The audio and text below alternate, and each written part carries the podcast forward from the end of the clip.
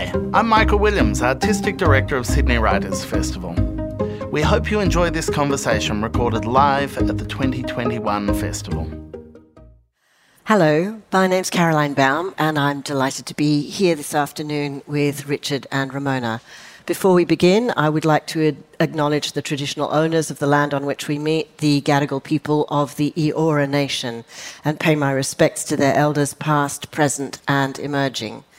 And I would also like to dedicate this session this afternoon to Indian writers who are struggling with a terrible, terrible catastrophe. I know many of you will have read the piece by Arundhati Roy yesterday in The Guardian, and there's always been a very strong relationship between writers' festivals in Australia and the Jaipur Writers' Festival in particular, and it's a great sadness to imagine the struggle that writers are undertaking, undergoing, rather, experiencing along with everybody else in India. So if you get a chance to donate to the fund that Arundhati Roy nominated in her article in The Guardian yesterday, we would be very grateful. It is incredibly daunting to be up here this afternoon with not one but two of the best interviewers in the country. I don't know what I did to Michael for him to give me this gig, but I've got some karma somewhere that needs sorting out. Uh, Ramona, I, don't, I, I haven't told you this, but I actually know a man who has been so aggrieved at losing you from the airwaves that when he wakes up in the morning, his sort of wake up call across the valley is Ramona! That's how much he misses you. Richard, I'm sure that there are women who do the same thing in the morning, but I, I don't know those people. Uh, Ramona, of course, is the author of Bloodhound, Searching for My Father, and By the Book, A Reader's Guide to Life. Richard is the author of Ghost Empire and, with Kari Gislason, the author of Sagaland. Now, we have with us this afternoon two people with insatiable curiosity about the world that they live in and the people that inhabit it. Both of them are, somewhat refreshingly perhaps for this uh, festival, optimists both of them like to start a story at the beginning, and we are not going to start at the beginning today because to tease out the threads between their two books um, requires me to cherry pick and sort of go zigzagging across all sorts of ideas and visions of the past, the present, and the future to give you a sense of the pleasures that these two books offer you as readers. Um, just before we start, I know you're in the dark, but I think we can see you enough. Just out of interest, I'd like to know how many of you here have had a DNA test or given a DNA test to a relative as a Christmas or birthday present. Could you put up your hand if you have? Okay, a few of you have done that. How many of you have been to Prague? Whoa! Oh my God! Isn't that an interesting thing? Wow. I wonder if there's any overlap. Is there anyone who's had a DNA test and also been to Prague? Yes! Wow! there are three of you. Five. Excellent. Six. Okay, right. So that tells us something. I'm not quite sure what, but anyway. Ahoy! Yes, probably did. Um, I thought I would start by asking you about your COVID experiences because I was struck, um, Richard, when I was reading about the Czech leader Václav Havel, that when he went to jail, he had all sorts of plans for self improvement. So he thought he was going to learn some languages, write some plays, and he did none of it. So, was your COVID experience one where you thought, um, I'm going to do all sorts of things, and you did none of them? Uh, yeah, well, yes and no. I, I had no program for self improvement, I'm afraid. I'm, I'm, I'm, too shallow for that. But it, instead, I, I, absolutely needed to get this book finished. And I, I, pretty, I, pretty much ran it close to dead, very close to deadline. In fact, well, past it, if I'm to be perfectly honest.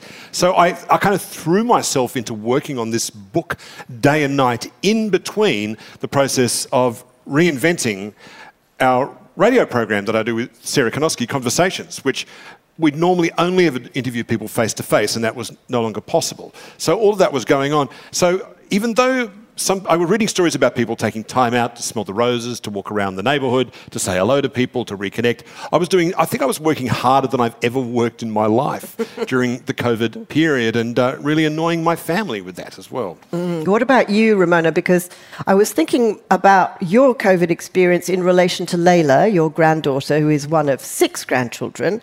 And, and I think around uh, the COVID year, she would have been five and a half, six, and quite an impressionable age. So, how did she experience? Experienced the, peop- the, the, the thing of people donning masks around her? Was she fearful? Well, you know, Melbourne, this is where I'm from. We had the real COVID Mm. lockdown. so,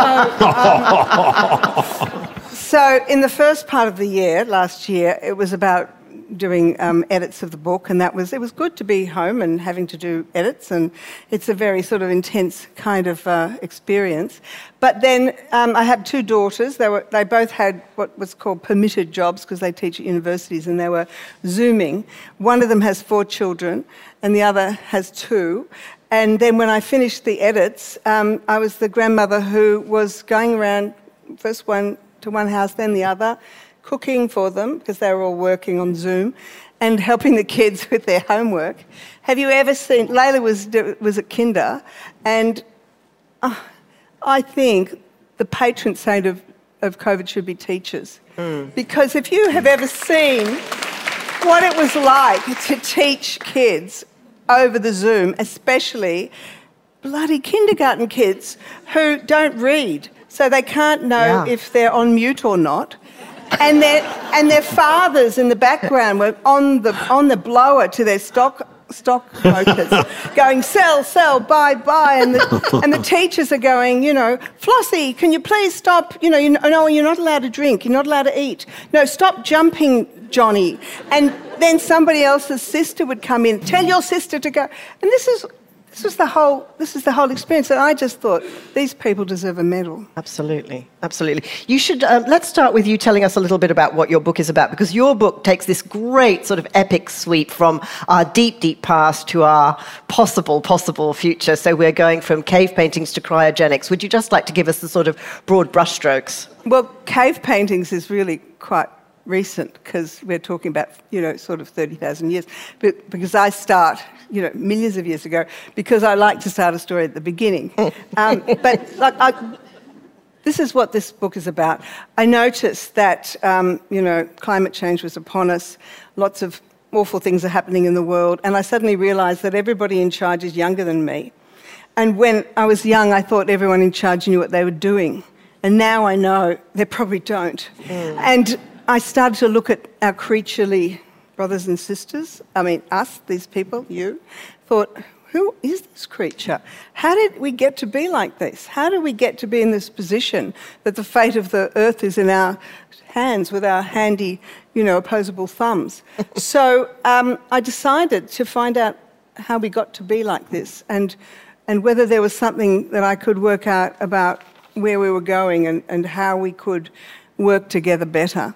So I decided, I used to be a scientist before I was a journalist, so I was good at reading a scientific paper and having a talk to people who knew about all kinds of things from um, artificial, uh, uh, ancient DNA to paleobiology to anthropology, and I thought I'd apply myself to these vast and interesting kind of um, areas to really work my way through. And I selected people I thought would be able to tell me things about the world as it was and perhaps as it will be artificial intelligence and robotics and, and transhumanism. But I discovered along the way that each person that I went to talk to told me something about the human condition that I wasn't expecting. I mean, something about hope and something about uh, love and something about sadness and something about uh, disappointment and something about um, the thrill of, of learning new things. But all the way, all the way through this, my youngest granddaughter Layla um, was, of course, when you know the grandmother's at home working, everybody brings their kids to your place because they're having a day off. They just feel a bit sick.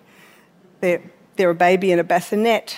So Layla was here in my, in my office, um, and I just noticed that whenever I um, would, would study something and, and I would look at her and I was thinking, oh, this is a good example of a Homo sapiens, and what is she doing now? And I would take notes. And, and then as she grew, the book took me five years, and she began to move and she began to notice things and she began to walk and she began to talk. And then our conversations began to to take in sort of a, a, a greater import because it all sort of resonated with what I was learning. So, so the book is a letter to Lane, Layla, but it's a letter to everybody. Yeah, because in fact, it's not. It's not a letter. You No. haven't written a letter. No. You've written a series of essays, uh, which are part travelogue and part sort of science journalism. So, having called it "Letter to Layla," why isn't it a letter? Well, you know, this whole world is a letter to Layla. this everything I know is a letter to Layla. Because, you know, when you're old, you can you sort of fancy yourself as being a little bit wise. And, you know, having made all the mistakes possible, maybe you learnt a little bit. So the letter is to, to give her everything I hope I've learned, and then to hope that she can run with it and make her own mistakes and, uh, and learn something about the world that I don't know. Richard, um, your book on Prague, you've called it a biography, and I was very curious about that and why it's not a history of Prague or some other kind of um, uh, label attached to it. Why is it a biography? I think it's because the city has such a distinctive personality, uh, it, it, which impressed itself upon me very, very forcibly the first time I went there in the most extraordinary circumstances. I first went to Prague in the aftermath of its Velvet Revolution. This is the fall of communism. All, many people here might remember the year 1989 when one by one the old Stalinist police states of Central and Eastern Europe fell down under, under the wave of democratic revolutions. It's kind of like the reverse of the process the world's been going through in the last five or six years. It was a wonderful, heady moment. While while this was happening, I was living in London performing with a foul smelling and scabrous comedy trio. And uh, we were doing a theatre season. And I was watching these revolutions unfold. I just uh, being a history lover, I I just wanted to be there and, and just see it for myself. And by the time the Berlin Wall fell in November 89, I was sort of jumping out of my skin. And as soon as I could, when my girlfriend arrived in London at the time, we uh, went to Berlin, and that's a whole other story I might write about one day, and then to Prague. Now, Prague was a city I'd never been to before. I had no Czech language whatsoever. I heard it was kind of fabled, fabled and beautiful. I did had read much of it, quite a bit of its literature. Uh, writers like Josef Škvorecký, uh, Ivan Klima, uh, Václav Havel, Milan Kundera, uh, uh, and um, Jaroslav Hasek. All these great Czech writers, but I'd never been to the place. And I arrived in January 1990, the revolution had just been accomplished and the police state leaders had been overthrown. And the new president in the castle was a playwright, a bohemian from Bohemia, who was a, a man of sort of unimpeachable moral integrity, a, a brave and principled dissident who'd gone to jail, a writer of brilliant absurdist plays that had been hailed all over the world, a man of good humour, uh, moderation, and good sense and great kindness as well. So this fairy tale was erupting, and I was amongst the happiest people in Europe. And then there was the city itself, this, this the, the personality of the city that kept pressing against me. And it's one of the most liminal places in the world, Prague. It's, it's so incredibly beautiful, in a very uncanny way. And I know a lot of people say this, it's a bit narcissistic, but you think, oh, I have this feeling of return, uh, of homecoming. And I was wondering, how, would- how would I have that? And then I, it took me a while to put my finger on it, and then I realized it was because Prague is the landscape of all the dark fairy tales and folk tales many of us receive as children, like from the Brothers Grimm, from other European folk tales. But the older, darker versions of those tales, the ones where Cinderella's uh, sisters, older sisters, lop off parts of their feet to fit them into the glass slipper. The ones where Little Red Riding Hood uh, comes to the grandmother's house to find the wolf has already devoured her. Uh, she uh, accidentally imbibes the blood and bone of her grandmother. She's forced to dance naked for the wolf, who then kills her. And that's the end of the story. There's no cheerful woodsman to come to her rescue. Uh, this is Prague. This is how it feels. Prague is the city that gave birth to these wild ideas, these extraordinary monsters. Uh, the first one is the legend of the Golem, the Jewish monster made out of river mud that protects the Jewish people from pogroms. It's the city where Franz Kafka wrote Metamorphosis, where Gregor Samsa wakes up one morning to find himself transformed into a giant cockroach. And it's also the city where the robot was conceived. Robots first started appearing in fiction in a play called RUR, Rossum's Universal Robots, written by Karel Čapek in Prague in 1920, I think it was, 1920, on stage in the, in the theatres of Prague. And the word robot's a Czech word. It means sl- indentured slave, indentured servant. So the concept of the robot comes from this time, the cockroach, uh, human turned cockroach, and the golem. And Prague is that city where it's so easy to feel these weird creatures of the imagination can come forth. And Prague presses on you when you're there. I'm sure people who've been to Prague have felt that about it. The sheer weirdness of the place is so thrilling, uncanny, tantalizing, even with the bazillion tourists that have been going through the joint uh, before COVID hit. And it's also the city where Casanova helps yes. uh, Mozart finish Don Giovanni. I yeah. mean, you know, let's add that to the kind of literary list. I didn't know that well. until I started researching that. Yeah, Casanova was there for the premiere of Don Giovanni. Casanova, the real Casanova, was there. Mozart premiered Don Giovanni, you know, the rake, the lover. But Casanova, it now is thought actually helped write the libretto to that, which is kind of cool. Mm, amazing. So both of your books um, are, are um, it, they both excavate stories. They're both involved in kind of narrative archaeology, I guess. And Ramona, you're very interested in kind of disruptive origin stories. So perhaps because we um, asked the audience before about DNA, and we should explain sort of why, you've got a lot of interest in um, ancient DNA. So perhaps you could tell us a little bit about the work of Wolfgang Haak, and then, Richard, I'm going to come to the connection with you. Wolfgang Haak um, uh, was an expert in ancient DNA. Um, ancient DNA is extraordinary. I mean, DNA is hard enough. I mean, these days you just have to spit in a, a vial and it goes off and it comes back.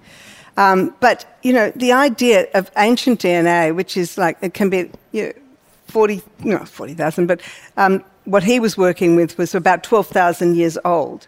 So you can find DNA out of some of the um, bits and pieces of bones that are been stored in museums up until now. And previously, you could work out what was going on with the people who were excavated by looking at the bones, by analysing um, the, the, chemical uh, composition, by working out what they ate, by looking at uh, how their, their musculature was attached to the bones to work out whether these were people who walked a long way or whether these were people who threw um, lots of spears with their hands because you know they would develop particular musculature and that would impress itself on the bones of the arms. I mean, that was a way of finding out what happened to people and where they were, what they were doing. But since ancient DNA was has been uh, able to be uh, sort of isolated and analysed, we can now find out so much more about populations. And um, Wolfgang Haak was working in Jena, and he his uh, particular interest was in European populations of the last sort of 12,000 years. And what he had found was that if you um, had a look at some of the bones of the people who had been, had died, you know, maybe 12,000 years ago, they weren't related in any way really to the people who had been living there for the last few thousand years. So all of the stories about where do I come from, and where is my family from and where have we always been from are actually not correct because human populations move. Sometimes they're driven away from where they are, sometimes they're driven towards something they want to, to explore. Famine might drive them. Um, you know, very big climate changes might drive them. And they, when they get to where they're going, they might have a big fight they might fall in love, they might capture people, they might enslave them, they might mate with them. And, you know, all of the, the turnover of, of people and where they're, you know, and, and the markers in their DNA will tell you that human beings have been, you know, moving around forever even before we were Homo sapiens, when we were, our, our, ancient um, Homo erectus ancestors moved around the world extraordinarily. So um, this was a this is a challenge to some of the um, fables that we all tell ourselves. I mean, all of our big stories are about where we were from and how we were in, how this place is ours and how this land is ours. So it's a disruptor about what we think we know about where we're, where we're coming from. And when I read your book, I was uh, very pleased to see that you know your story of, of the um, exhumation Why don't you tell us that this story? Is, this is the story that I yes Right. that I wanted to prompt Richard to tell, which is the story of the um, the grave of the warrior, and this is where you get the kind of inconvenient truth, basically, of digging something up. Indeed. Uh, the, the, Prague, by and large, is a city that's been populated historically, no longer, but historically by three great peoples the Czechs, the Western Slavs, they're a Slavic people, the Germans uh, of Bohemia, and the Jewish migrants to the area as well. When I say migrants, they, they moved there about a thousand years ago. That's how it's seen. And after the First World War, uh, they were, the Czechs were able to break away, form their own nation for the first time, Czechoslovakia. They were able to break away from the Austro-Hungarian Empire and have uh, a nation where the Czechs were the majority, there was a German minority and Jewish people there as well. And so they thought, let's dig around Prague Castle. This is around about the 1920s. Let's have a bit of a dig around Prague Castle because who knows, we may find the grave of St. Wenceslas, who's the founding saint, as in Good King Wenceslas uh, from the Christmas Carol. And so this Ukrainian archaeologist got to work on the grounds of Prague Castle. He was a nice chap. I can't remember his name off the top of my head, but he was a very nice chap. He- He'd escaped Stalin's, the Stalinist famine in the Ukraine and thought, thank God I'm safe here in Prague where Stalin can never reach me. And he starts digging on the grounds of Prague Castle and straight away he finds this quite shallow grave, digs it out and realizes it's a medieval grave of a warrior. And he looks at it and he thinks, uh-oh. Because amongst the grave goods, the artifacts that are buried with the warrior, are a sword that's recognisably a Viking sword. Now, this is going to be unwelcome news to the Czechs because Viking suggests something of Germanic ancestry from the 9th century. It's not really what they hoped they would find. And so he thought, well, I don't want to get into trouble. I don't want to be kicked out of the country. I'm going to keep stum about the uh, Viking sword I see there. And they, the Czech archaeologists go, oh, this, this guy's clearly Czech. Like, you know, he's uh, clearly one of us. Uh, uh, yeah, that's all fine. That's all, that's all great. 1939, the Nazis invade. A bunch of Nazi archaeologists show up, and they're looking for historic evidence to show that the Germans have always had Prague. It's like should be part of the German Reich. And they look at the grave of the warrior and they go, "That's a Viking sword." You, to the Ukrainian uh, archaeologists, why didn't you report this? This is your thing. You should have noted it was German. He goes, I'm, I'm really sorry. You know how it is with these Czechs. They, you know, they're doing all this thing. I said, you better rewrite your thesis, son. And they're looking at him pretty hard, like uh, it's off to the concentration camp for you. So he does. He rewrites his whole thesis and says, uh, it's evidence that Germans have been here for over a thousand years and they perhaps probably own the place and that's all fine. Uh, Herr Hitler, can I go away now and please don't kill me? So that's all fine and good. And then the end of the war comes, the Germans are kicked out, and suddenly the Red Army is there.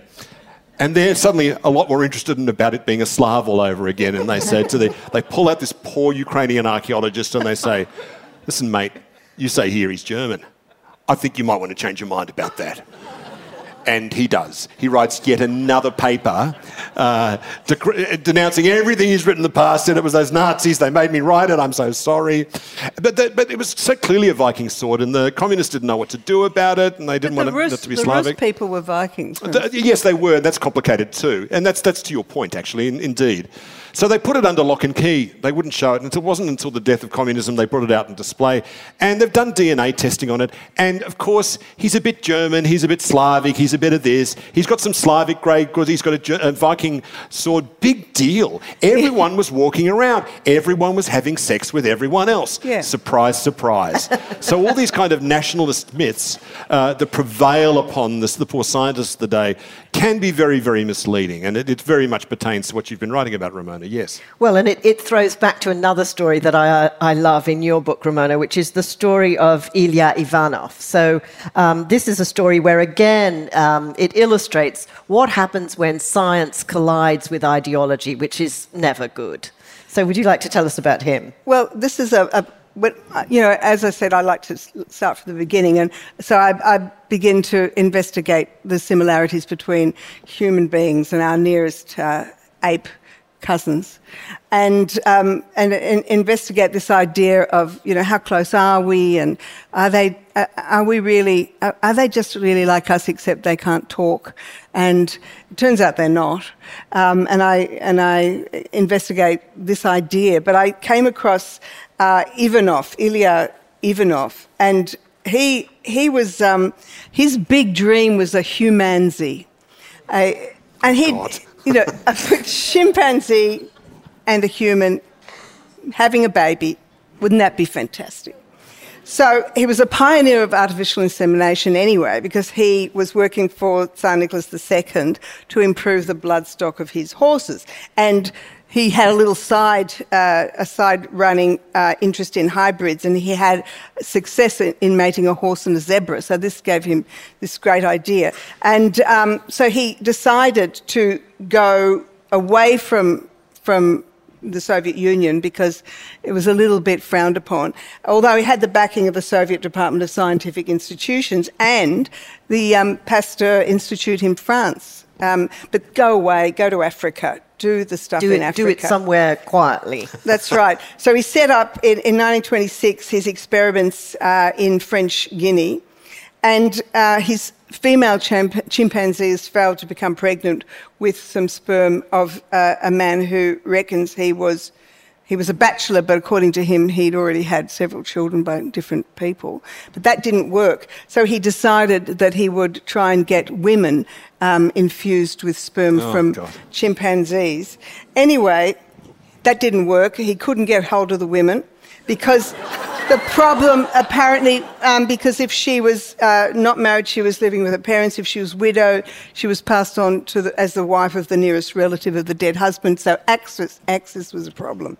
But he set up a research institute uh, on the black sea in georgia and he advertised for women sovietly minded women and he found a volunteer from Leningrad who wrote to him. Can I just read her it's letter? Heartrending, yes. 16th of March, 1928. Dear Professor, with my private life in ruins, I don't see any sense in my further existence.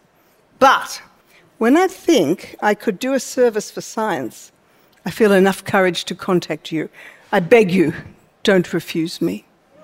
So I just wonder what kind of a ruinous private life would lead you to think that carrying a, a, half human, half chimpanzee fetus to term would be better than whatever situation you'd found yourself in.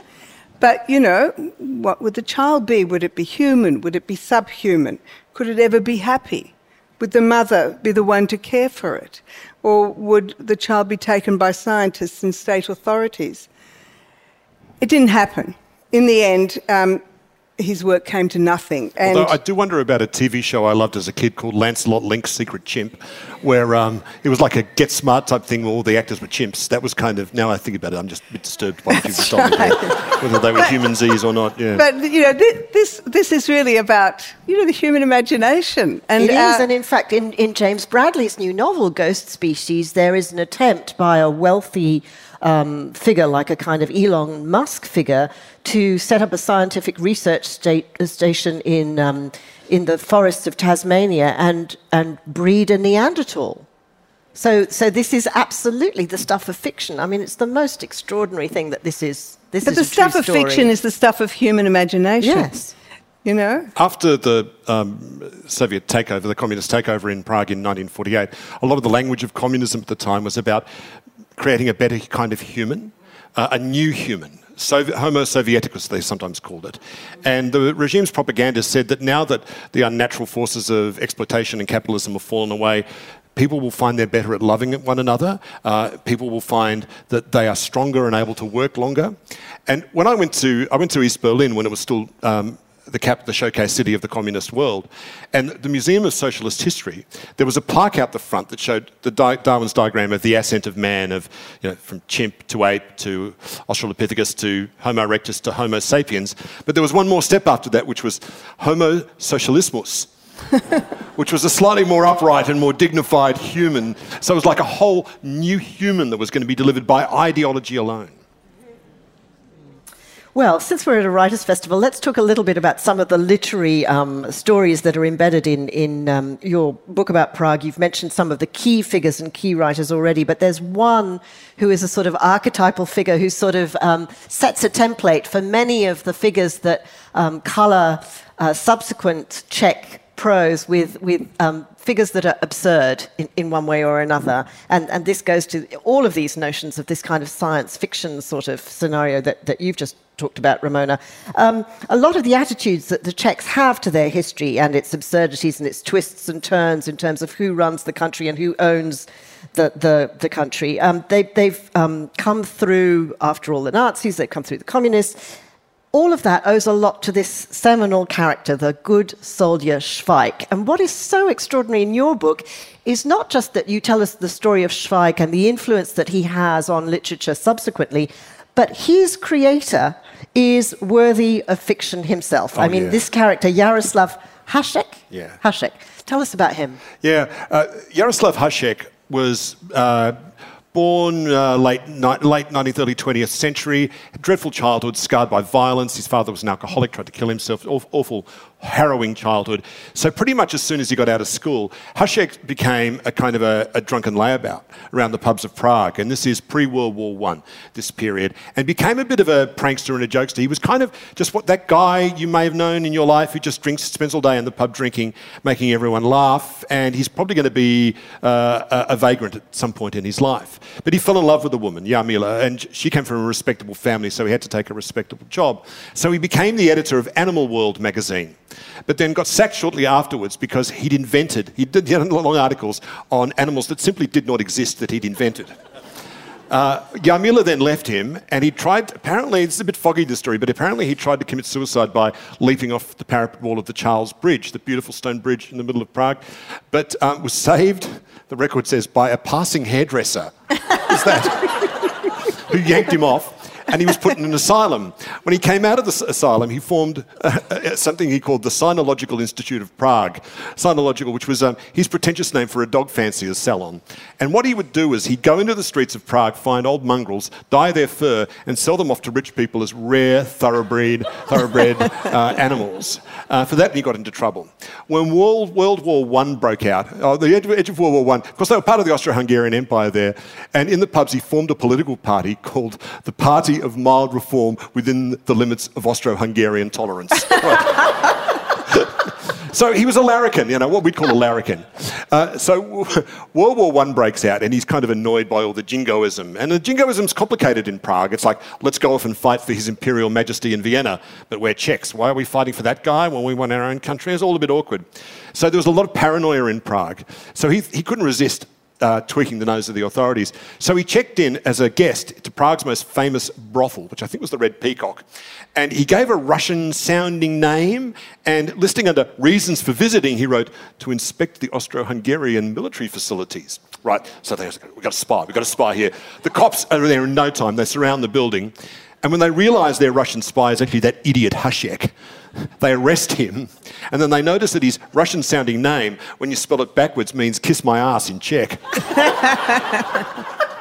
so Jaroslav Hasek then, World War I, he does join the army, and this is the basis of his character, the good soldier Schweik. Schweik is a, a, a, a rat cunning, layabout, malingerer, and drunkard who pretends to be the most innocent and cooperative person in the world. So he says, I can't wait to die for the glory of His Imperial Majesty. But he's always, he's always like overfulfilling orders and keeps getting into trouble and ends up in the malingerer's hospital. Anyway, this is Hasek. This is what he has. In no time at all, he becomes a prisoner of war. He's carted off to uh, a Russian uh, prisoner of war camp. Russia's going through its own revolution at the time. He joins the Bolsheviks. He joins the Red Army and he's posted to Irkutsk near the Mongolian border, where allegedly he became a ruthless Bolshevik apparatchik and went off the booze for two years. Then at the end of the war, he just sort of shows up back in Prague, this time with a new wife whom he's married bigamously from Siberia. And he gets to work writing he, uh, The Good Soldier Schweik. But no one wants to be around him because he's betrayed everyone. He's betrayed the, Czech, the Austro-Hungarian army, he's betrayed the Czechoslovak Legion, um, he's betrayed everyone. And so he starts to drink himself to death as he's writing The Good Soldier Schweik. He got three volumes done, didn't complete a fourth before he died. And when his funeral was held in Prague, hardly anyone came because everyone thought the funeral notice was a prank.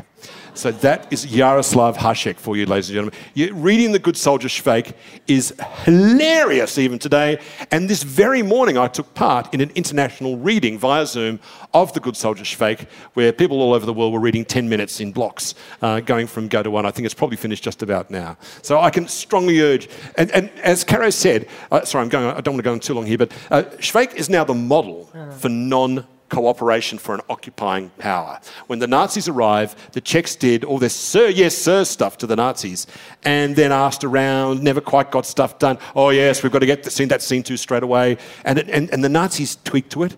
And Reinhard Heydrich, the butcher of Prague, said the Reich is not to be mocked. We will not tolerate this Schweikian behavior. So he was really a model. And they would act like ultra patriotic Nazis with, when they were taking the piss the whole time. And they said, now that we're part of the Reich, we want colonies of our own. We want to join you in this glorious adventure. And the Germans were going, that's amazing. You're so great you're on board with this whole Nazi adventure of ours. And then the Russians come in and they do exactly the same to the Stalinists as well. My friend uh, Yaroslav who, who used to broadcast on ABC uh, Classic FM, he used to, I said, Did you ever play Schweik? And he said, Oh, all the time. He once was getting a lecture, he said, at university uh, from a communist apparatchik who said, Our system's uh, better because everything is planned. It's much better than capitalism. It avoids the boom bust. And Schweik said, Yeah, but what are we going to do about those hoodniks, the, the people who are getting all the awards for achievement in socialist labour? They should be arrested. And the guy said, Why is that? They're loyal people. They're fulfilling the plan. They're over fulfilling the plan. He says, Yes, they fulfill the plan to 120%, which means there is waste. they should be arrested. So that's how you play fake. You take the piss, and everyone, uh, the Czechs get the joke because they have a sense of humour. The Germans struggled a bit. When when the Russians invaded in 1968 at the, at the crushing the Prague Spring, they confiscated everyone's transistor radios, which people were holding uh, to their ears. So, so Czechs, I love this. Czechs went around with like bricks of coal pressed to their ears, like they were listening to the radio. And then the Russians confiscated those too. It's like, how good is that? So th- this is ingrained in Czech culture and Czech mythology now. It is, and you can really see Schweikism in the writing of people like Kundera yes. and all of that sort of abs- absurdism. It, it, it, reminds me of, of, Monty Python at times. Mm. I mean, the story of you know this man who sort of fakes the dog breeds. Uh, you know, it's and it's not that big a stretch from your story about you know the sort of trying to create a humanzee. You know, this is all kind of tampering with with nature in one way or another. Um, just staying with ideology for a moment, Ramona, and jumping forward into your sort of transhumanist chapters um, of, of Letter to Layla.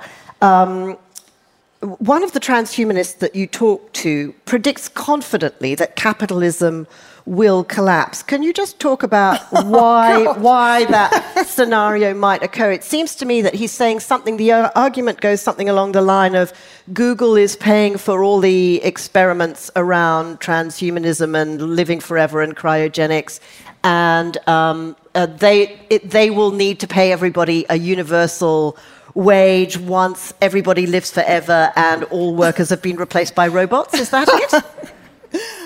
That's a really hard question. That's the hardest question I've ever heard asked of any other person in oh, this sorry. whole world. Maybe you can answer it in bits and pieces. stages. Were you talking about Zoltan Istvan by yes, any I chance? So. Um, who was was uh, a, a, very ambitious American uh, political um, hopeful who was trying to be a, uh, elected as a presidential candidate for the Transhumanist Party, and um, he had, he was a, one of these optimists. Like I, I, discovered that most of the people who were I was in, interviewing who were who were interested in the past, the paleo archaeologists, all the archaeologists, um, even even um, even the ancient DNA people, were kind of pessimistic about the future. And I was really hankering to, to find people who were optimists because I actually believe that you need to be an optimist. I mean, these people I'm going to tell you about were hyper optimists, and maybe, maybe that's not really what I was looking for. But you, in order to change the world, you need to be optimistic that there's going to be some time to change things, that you're going to be able to talk to people, convince them of something, find stuff out together, and, and create. Uh, create organisations that, that will talk to each other and, and move forward together. You, and if you're a pessimist, you may as well just all go home and, you know, give up. drink or something. Yeah, but give up. I don't want to give up because, you know, I've got these six grandchildren and they really require some grown ups in the room to um, be taking, taking control, I think. Um, but, but the hyper optimists that I discovered when I was um, having a look at some of the people who want to think about living longer, think about um, uh, freezing their bodies or just their heads for the next hundred years so that when someone a 100 years from now will have discovered the solution to what ails them, they will be unfrozen and fixed up, and then they'll just be able to see what's going to happen in 100 years, which would be fantastic to, to be able to do that, to sort of be projected into it. But it's not something that I would do myself. But there are people who are really convinced that this is something that we should be looking at. Um, so Zoltan István is one of the people who wants to be um, elected on, on this, this premise that he will encourage this, uh, this kind of um, lifestyle. Um, and he said that um, universal basic income, which is not something un- unusual, I mean, a lot of people are talking about it, uh, is is the way to keep peace on planet Earth so that um, if everybody's assured of, of an income, then the people who want to uh, invest in science and technology can can do that. And so, where would the money come from? I asked him, and he thought it would be recouped from companies who are making the robots and who will take the jobs of the unskilled workers. There's no way you can allow Google to replace a gazillion jobs with their new robot, robot factories, he said, and not ask Google to pick up a large amount of that money. And so, sort of a big new tax. But, but a lot of these people are, are, are really, you know, um, they're more Nietzschean than that. You know, they, they believe in uh, the sort of individual. And it, it seems that there, there's a lot of confusion about what kind of political system they actually think will, will emerge. But basically, they're not worried about things that I was worried about, like overpopulation, because they, they're convinced that um, people are having fewer children now all over the world. And you know, in 100 years, there won't be, there, there, you know, the, the, overpopulation that they imagined in the 60s, Paul Ehrlich and so, will not have come to pass. So there's that, you know, that won't be an issue. Um, that uh, we'd all be, you know, working in, enough people would be working in the entertainment industry. We wouldn't all have, we'll be basically in, being entertained to death. um, and we wouldn't have jobs. And, you know, my only problem was that too. I'm not my only problem, but I did think to myself, well, in 100 years, who's going to unfreeze me? Because everybody that I know will be dead. And, you know, my children will have inherited what meagre thing I have to leave them because I would have been officially dead when they froze me. Um, and then what's it going to be? Will I live in a, a home for unfrozen people? Who will love me? Who will care for me? Did you find in that world that you entered, the weird world of going to sort of like, well, I can only describe it as like trade fairs for cryogenics? I mean, yeah. you met some seriously wacky people out yeah. there in California. I have to ask you this apart from the fact that there is one woman that you mention in that section of the book, did you find that this was mostly a gendered industry and that there were mostly oh, yeah. men who were interested in eternal life? Um, well, I could look. I, I would Probably. Um, a, a, lot of the people didn't have children. Right. Um, and that was notable. Um, that they had become their own project in, right. in a way. Because this ties back, Richard, to alchemy. So, alchemy was this uh, notion, this quest that, that um, consumed the Renaissance and, and other um, parts of civilization of the idea of turning base metal into gold and that the gold was somehow going to be um, able to guarantee you eternal life. Is that the idea? It was the idea was it was the search for the production of the philosopher's stone, which mm. was this reactive agent that could transmute base metals into gold. But at the same time, it would also somehow be an elixir of eternal life. And this was the obsession of uh, the great Holy Roman Emperor Rudolf II, who shifted the capital of the Holy Roman Emperor, Empire from, uh, from Vienna back to Prague in the late 16th century. So this is roughly the same time Queen Elizabeth's on the, th- the throne in, the in, in, England. The, the, first, yes, I should say. Yeah, she's not that old, is she? No. well, you know, getting there. And, and Rudolf II was this extraordinary uh, and very shy, depressive, very strange person. He was terrible at running his empire, but was always looking for occult shortcuts to power. And uh, because he, he was so poor at impressing his will on other people. He was very shy um, and, and, very softly spoken, but fascinated by what he thought was the hidden web of correspondences that connect everything in the world, this secret connection between all things in the world that could be explored through science and through magic, which were all different aspects of the same thing. Uh, to that end, he invited the great astronomers of the day to work in Prague, including uh, uh, Tycho Brahe and Johannes Kepler. It was in Prague that Johannes Kepler decoded the, secret, the true nature of planetary motion. Uh, under the uh, patronage of Emperor Rudolf II. But he also invited alchemists and magicians to Prague to try and find those invisible links. Now, alchemy was a really respectable pursuit. It was pursued, uh, if you look at the, this is a famous story, but if you look at the vast body of work produced by Isaac Newton, Isaac Newton, uh, two thirds of his life was devoted to the study of alchemy. Two thirds. With the rest of his life, he comes up with uh, mechanics and the study of the laws of motion, uh, optics, and all these, and calculus, and all these other things.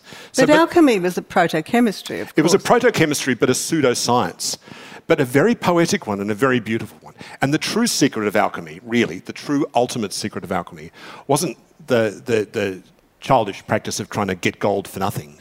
It was the refinement of the human soul and the refinement, the creation of, of spiritual gold from base matter, of the shitty bits and pieces that we have sort of lying around in our personalities. This was to be achieved through what they call the alchemical wedding, the, the wedding of male and female within our natures. And this is like having two different things the sun and the moon, the male and female, uh, the gold and silver of the soul, united, but in a state of tension, but still united together. And it's that tension that gives it that the kind of the, the sizzle of the soul, the sense of it, of electricity, the sense of being in the world. It's, it reminded me of that great line of F. Scott Fitzgerald, which was about the, the test of a first rate of intelligence is someone who's able to hold two opposing ideas in their mind at the same time without cracking up. That's the goal of our, that's the truest goal of alchemy. But that didn't stop all these charlatans and magicians, including Dr. John Dee, Queen Elizabeth I's magician, and his charlatan sidekick Edward Kelly, from coming to Prague to try and create the Philosopher's Stone and to, and to speak with angels and I swear to God, they did this in Prague. They thought they were bringing down the lost language of angels back to earth again. But is it, I mean, we can laugh about this. I was serious. I yeah. know, but we can say, isn't this crazy? But, you know, this is an example of what these strange creatures that we are. Mm. We are kind of bog standard mammals who suddenly um, are able to talk to each other, to think about the future, to think about the past, to wonder about the soul, to wonder about you know, how, how we function, uh, how the world functions.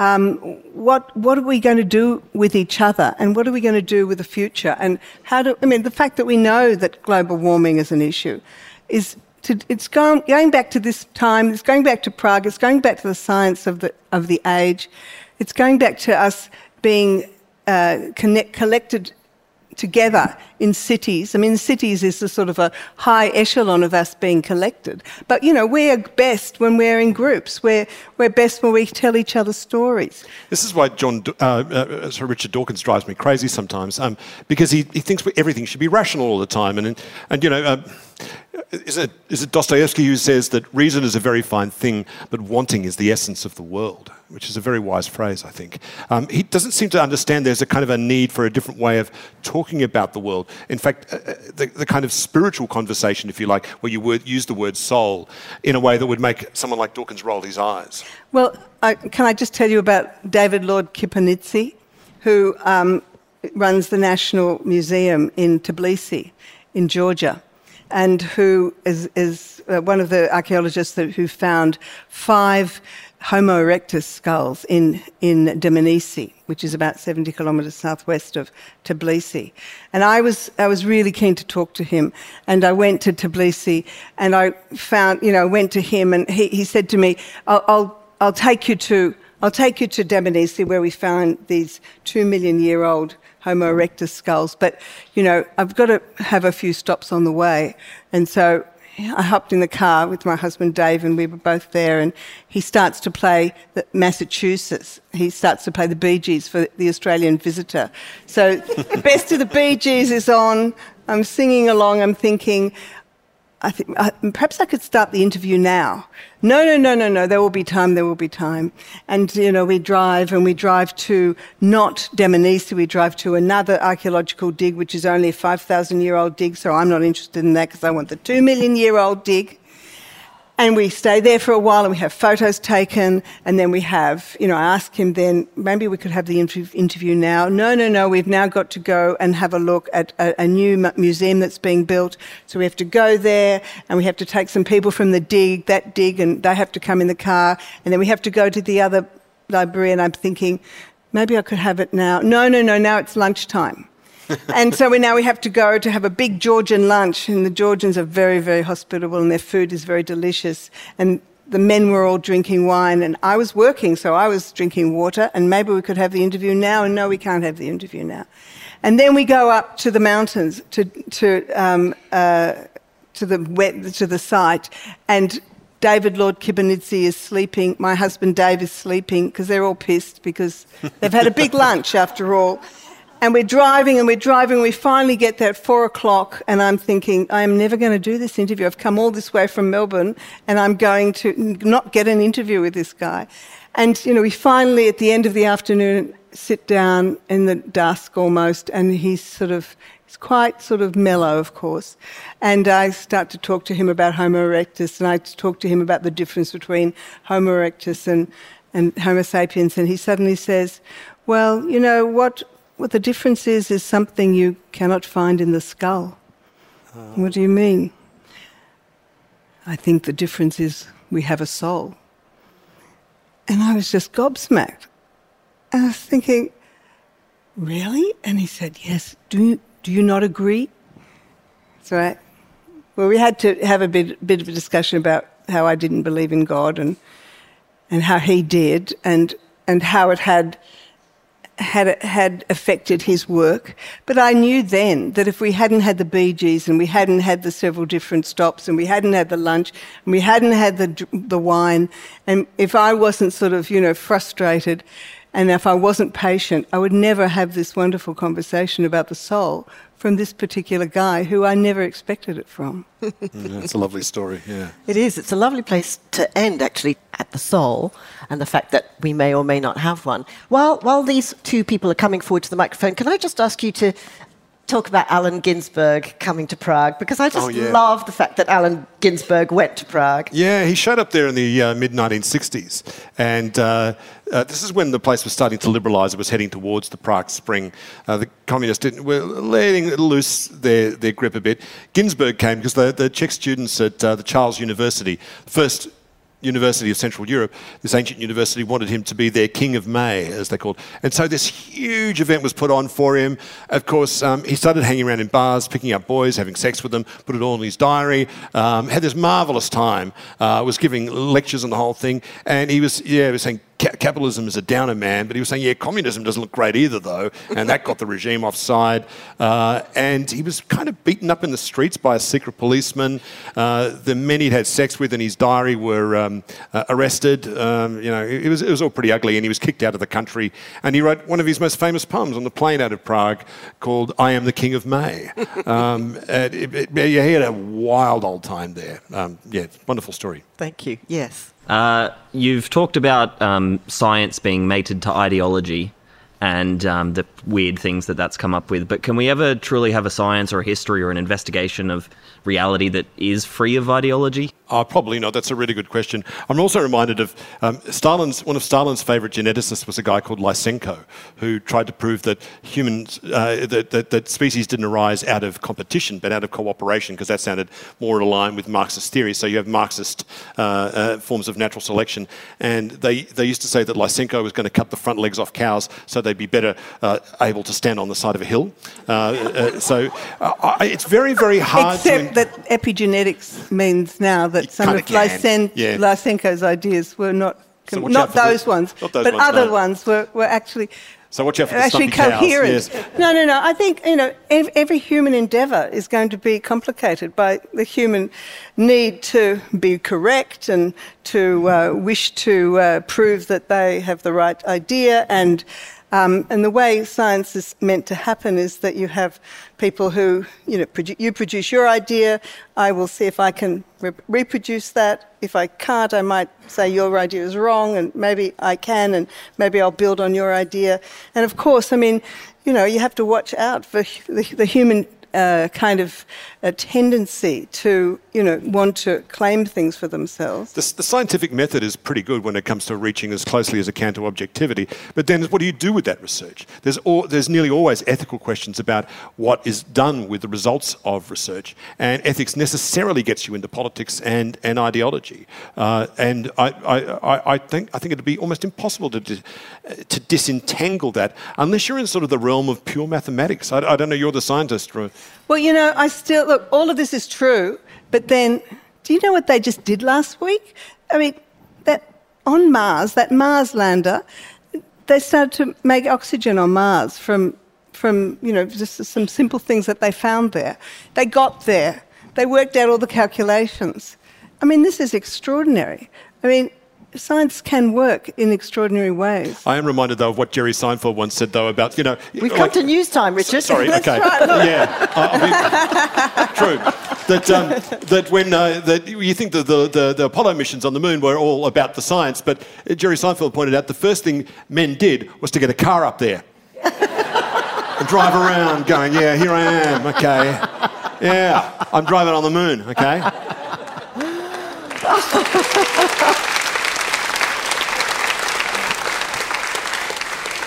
Thank you, Richard and Ramona, for um, uh, sharing your optimism, your infectious optimism. I hope that this session has made you want to go to Prague um, or investigate your DNA or both. Or get drunk um, with a bunch of Bulgarians, yes. and Richard and Ramona will be signing copies of their books now, so please join me in thanking them again. Thank you. Thank you, Caro. Thank yeah. you very much.